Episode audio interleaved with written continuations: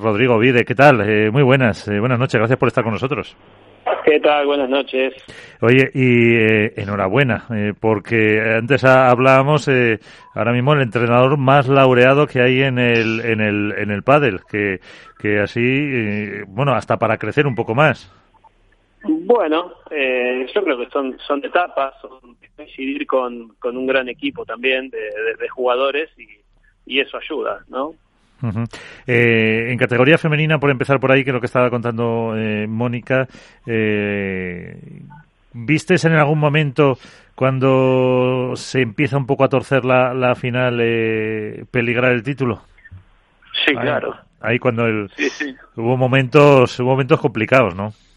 Sí, porque ellas también habían cambiado la dinámica. La, la dinámica que llevaban hasta el 5-0-0-40 sí. era de de, como que ya lo veían medio perdido y hasta en, muchas pelotas eh, como que no, no, lucharon al 100 y no, no recuperaron eh, pelotas, ya la cabeza estaba en otro lado.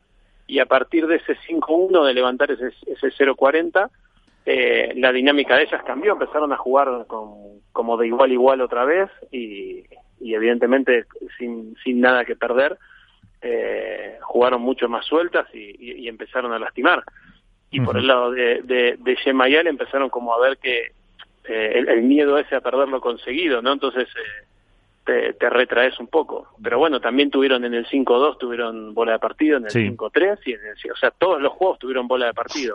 Sí, con punto de oro también hubo, varios. Sí, sí, sí, sí hubo 11, 11 bolas de partido. Fíjate. ¿Y, y, y qué se les dice ahí en el, en el banquillo cuando están ya con el 5-4? No, creo que está grabado. Eh, fue, fue mantener, eh, mantener las positivas, que todavía seguíamos arriba y que en todos los juegos habían tenido bola de partido, así que podía ser un juego más y otra bola de partido y se podía terminar. Y que si ellas eh, juegan como venían jugando, venían dominando el juego. O sea que no había tampoco que volverse loco en, en ver qué se podía hacer, sino tratar de, salir con tranquilidad y con confianza para, para seguir desarrollando su juego.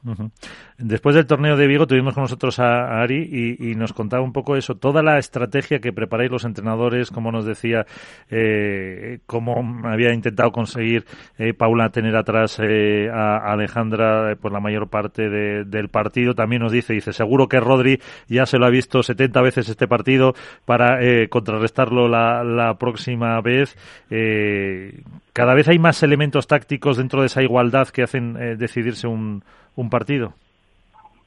Sí, claro. Lo que pasa es que eh, yo tengo una teoría y es que por más que vos ates, el partido que viste previamente, no sabes lo que va a pasar del otro lado y tranquilamente ellos pueden entrar con un cambio totalmente distinto que, que empezás con esa estrategia y no te sirve para nada y tenés que cambiar sobre la marcha yo creo que lo más importante es eh, que, los jugadores se adapten a resolver problemas, sea cual fuere, da igual, pero que, tengan muy claro que puede pasar esto, puede pasar lo otro y puede haber mil variables de cómo se juega un partido. Lo importante es estar preparado para decir, ahora tenemos que cambiar, ahora nos conviene hacer esto, ahora tenemos que volver a lo que hacíamos antes, ahora y tener esa capacidad de cambio constante.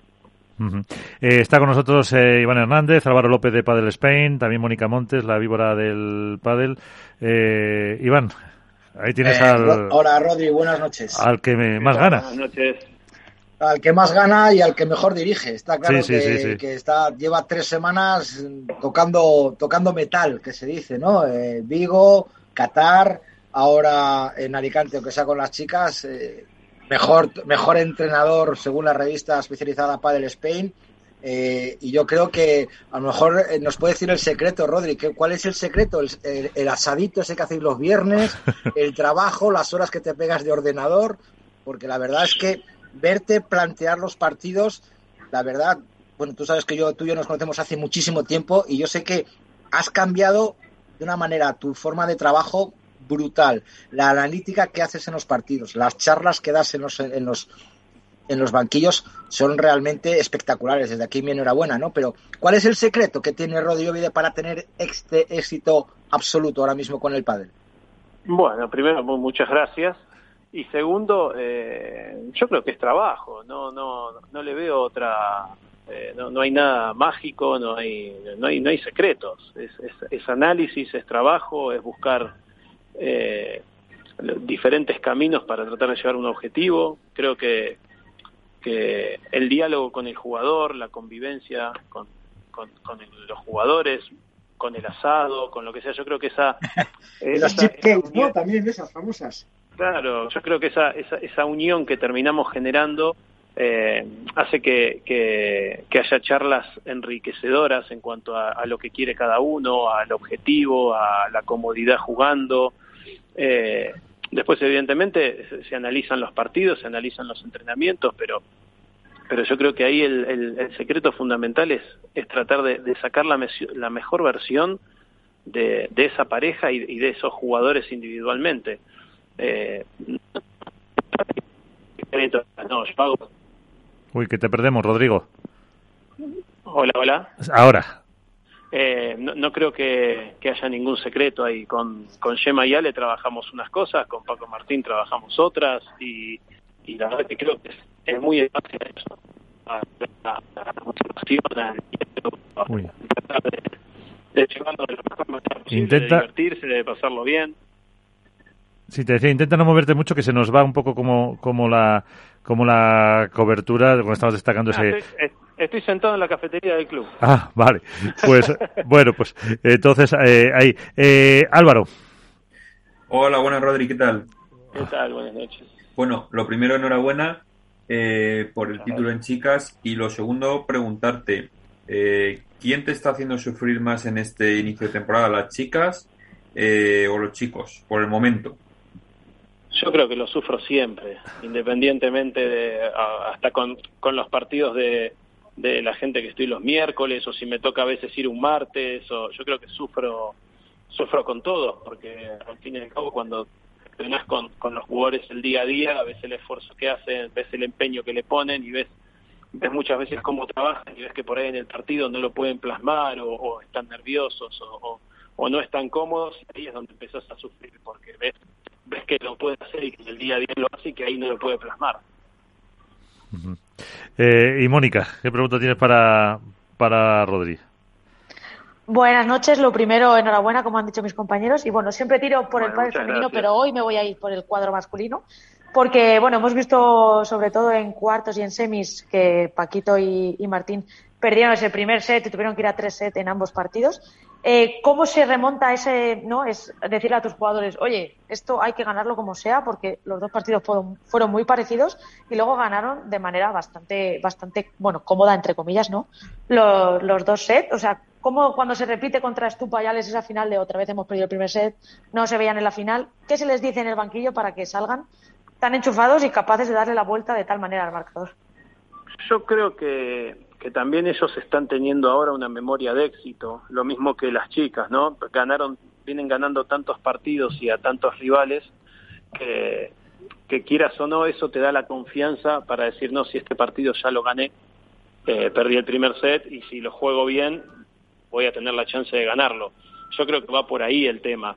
Eh, y también que el, el ganar te da esa confianza de, de, tirar, de buscar y, de saber que las cosas buenas pasan. Eh, yo creo que Martín y Paco en ese aspecto juegan muy bien en equipo, tienen, tienen muy claro el trabajo de cada uno, eh, los dos se esfuerzan al 100% y saben que si los dos se esfuerzan al 100% y, y hacen lo que toca en cada jugada, tienen muchas chances de, de, ganar puntos, de, de cometer winners, de, de Martín ganar voleas, de Paco ganar por arriba, eh, entonces yo creo que ellos confían tanto en ese aspecto del juego que saben que, bueno, al principio puede no salir o el rival te puede contrarrestar, pero saben que a la larga, entre los tres, le vamos a, encontrar un poco la vuelta del partido para jugarlo y competirlo. Después, ganarlo o no, ya es un poco más fino, pero, pero yo creo que pasa por ahí.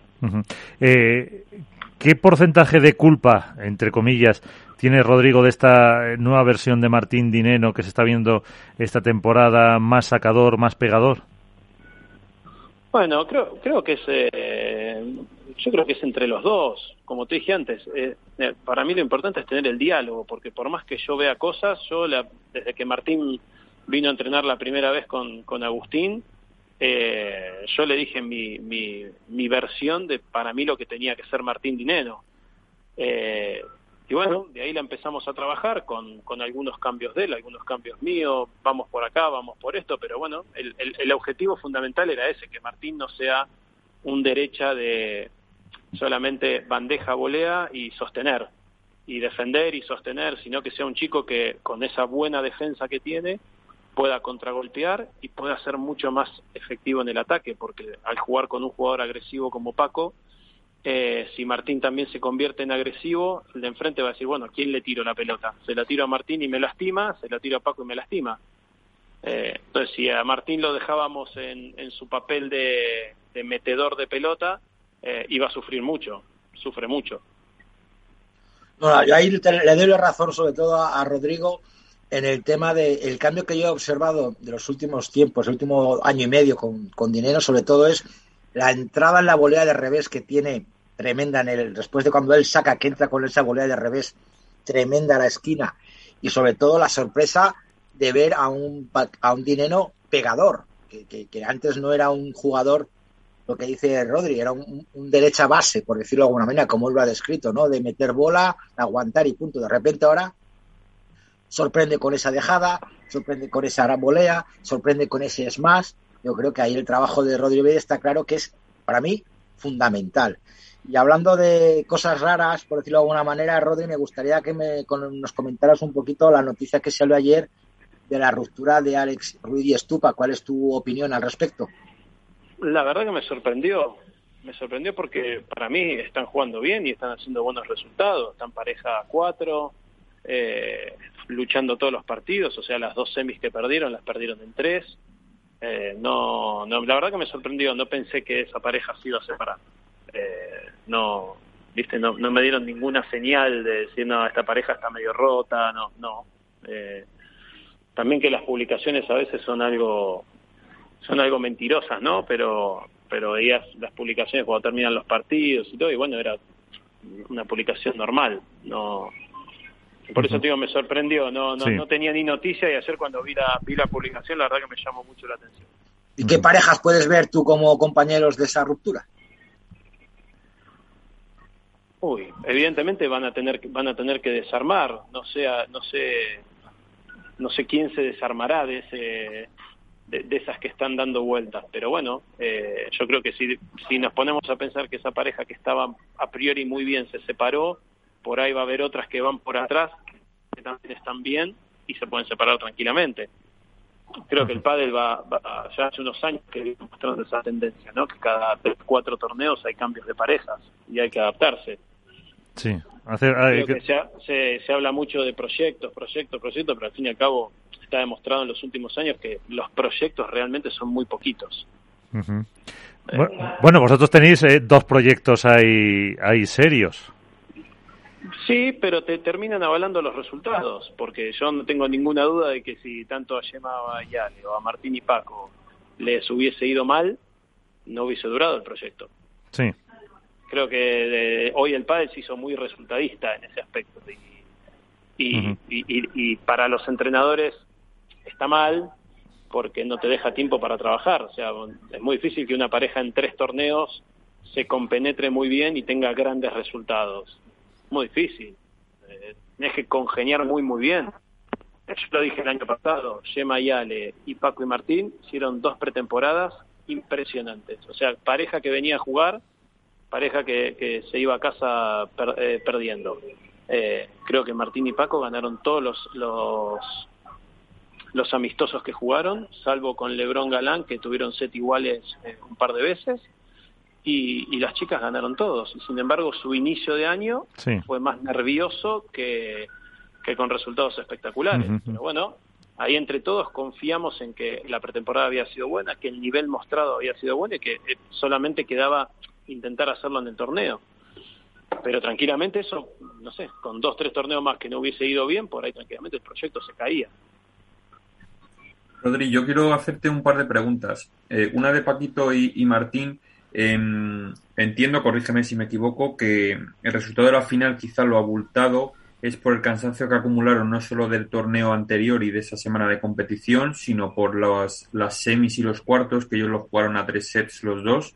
Em, y en ambos tuvieron además que remontar, entonces entiendo que por ahí quizás eh, venían bastante más cansados y saber cómo están físicamente. Y luego, por otro lado, eh, preguntarte por Alejandra Salazar. Eh, le leí a mi compañera Mónica que había conseguido 40, 40 torneos, 40 títulos. Eh, en el momento en el que está Alejandra Salazar, que es jugadora veterana, pero creo que es ahora mismo su, su mejor momento de carrera, eh, un poco cómo valoráis en el equipo los números que está haciendo y, tú que estás cerca de ella, cómo, cómo lo valora ella. Bueno, te voy por partes. Eh, con, con, Martín y Paco, sí, sabíamos que si pasábamos rondas iba a ser cada vez más duro, porque la, los cuartos sobre todo era hasta que sangre alguna pareja, o sea, se estaba jugando hasta que hasta que sangre alguno. Porque porque Martín y Chingo tienen tienen un, mismo entendimiento del juego, se conocen muchísimo, entonces claro, cada punto era una batalla a, que salga sangre, entonces lo teníamos claro.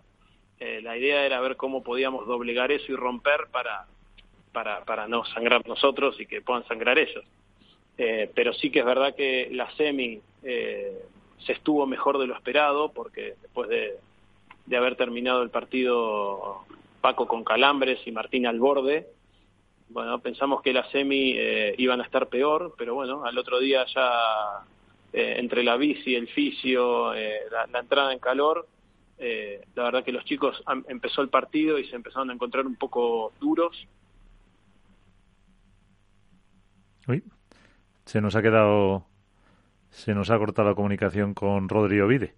Pues eh, bueno, enseguida esperamos esa, sobre todo respuesta a lo que le habías preguntado ya a Álvaro sobre el, eh, 40 eh, triunfo de, de, Alejandra Salazar en el caso de, de esto pues ha reconocido eso. Pues fíjate que tenían tenían esos eh, calambres y nos estabas contando cómo se habían recuperado Rodri en la en la semifinal un poco mejor de lo esperado tras los primeros calambres y, y eso y cómo llegaban a la final.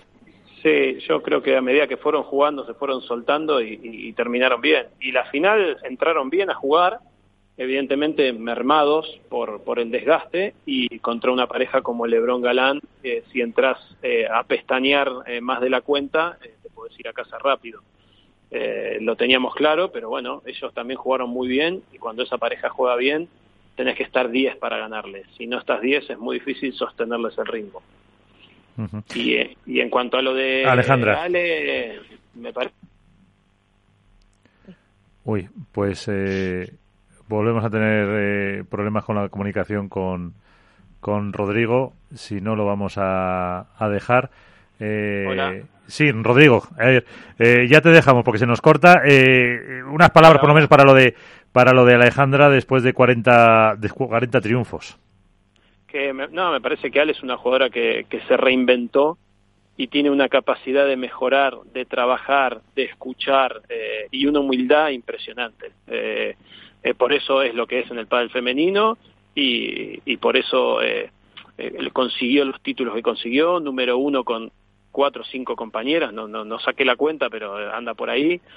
Eh, se adapta a todas las maneras de jugar, así que la verdad no, no, no, no tengo palabras. O sea, para mí es un orgullo eh, entrenarla y, y, vivir el día a día con, con una personalidad del pádel como es Alejandra y una jugadora que, que va a pasar a la historia. Uh Efectivamente. Y, ya, ya, bueno, no sé si tiene Mónica una cuestión y si no la, eh, la última por mi parte. Em, tantas eh, eh, finales de las número uno, número dos, em, ¿va a ser un poco la tónica dominante este año? ¿Crees que, entre comillas, nos vamos a aburrir de, de ver estas finales? O incluso otros años en los primeros torneos siempre hay más sorpresas. Este año parece parece que no. Eh, también es una temporada larga y más si las chicas pues eh, al final se apuntan en otro circuito, con lo que no sé cómo lo estáis planteando, cómo lo estáis viendo. La verdad que es algo que no no lo pensamos aún. Eh, nosotros tenemos puesto en la cabeza tratar de jugar la mayor cantidad de domingos posible y cuando estemos en el domingo intentar ganarlo también eh, quien esté al lado o enfrente, bueno, eh, en este caso es la número dos, pero no, no, no, no se piensa eso. Eh, yo creo que ellas demostraron que a la número dos le pueden ganar eh, más de las que pueden perder. Eh, entonces creo que ahí generan una, una tranquilidad entre comillas, ¿no? Y, una seguridad de saber que si juegan bien lo pueden ganar el partido. también es verdad que como está el padel hoy en, en tres torneos puede haber cambios. Como dijiste vos, si las chicas llegan a arreglar el otro circuito y se agrandan los torneos, el año va a ser largo, por lo tanto, eh, si vos no venís consiguiendo resultados, te empieza a pesar a medida que va pasando el año y cada vez perdés la concentración, perdés la paciencia, y bueno, ahí es donde empiezan a caer eh, jugadores, ¿no? Que, que empiezan por ahí un año espectacular y a medida que va pasando el año, ese fastidio, esa falta de resultado, hace que, que te vayas desconcentrando y pierdas partidos que no tendrías que perder. Pues con eso nos quedamos. Un placer hablar eh, con Rodrigo Vide. Esta semana, a ver, eh, Semana Santa, si tenéis un poquito más de tranquilidad hasta el próximo torneo, podéis descansar un poquito, que os lo habéis más que de sobra ganado. Eh, con lo dicho, como siempre, un placer. Rodrigo, un abrazo. Muchas, muchas gracias a ustedes y buena Semana Santa.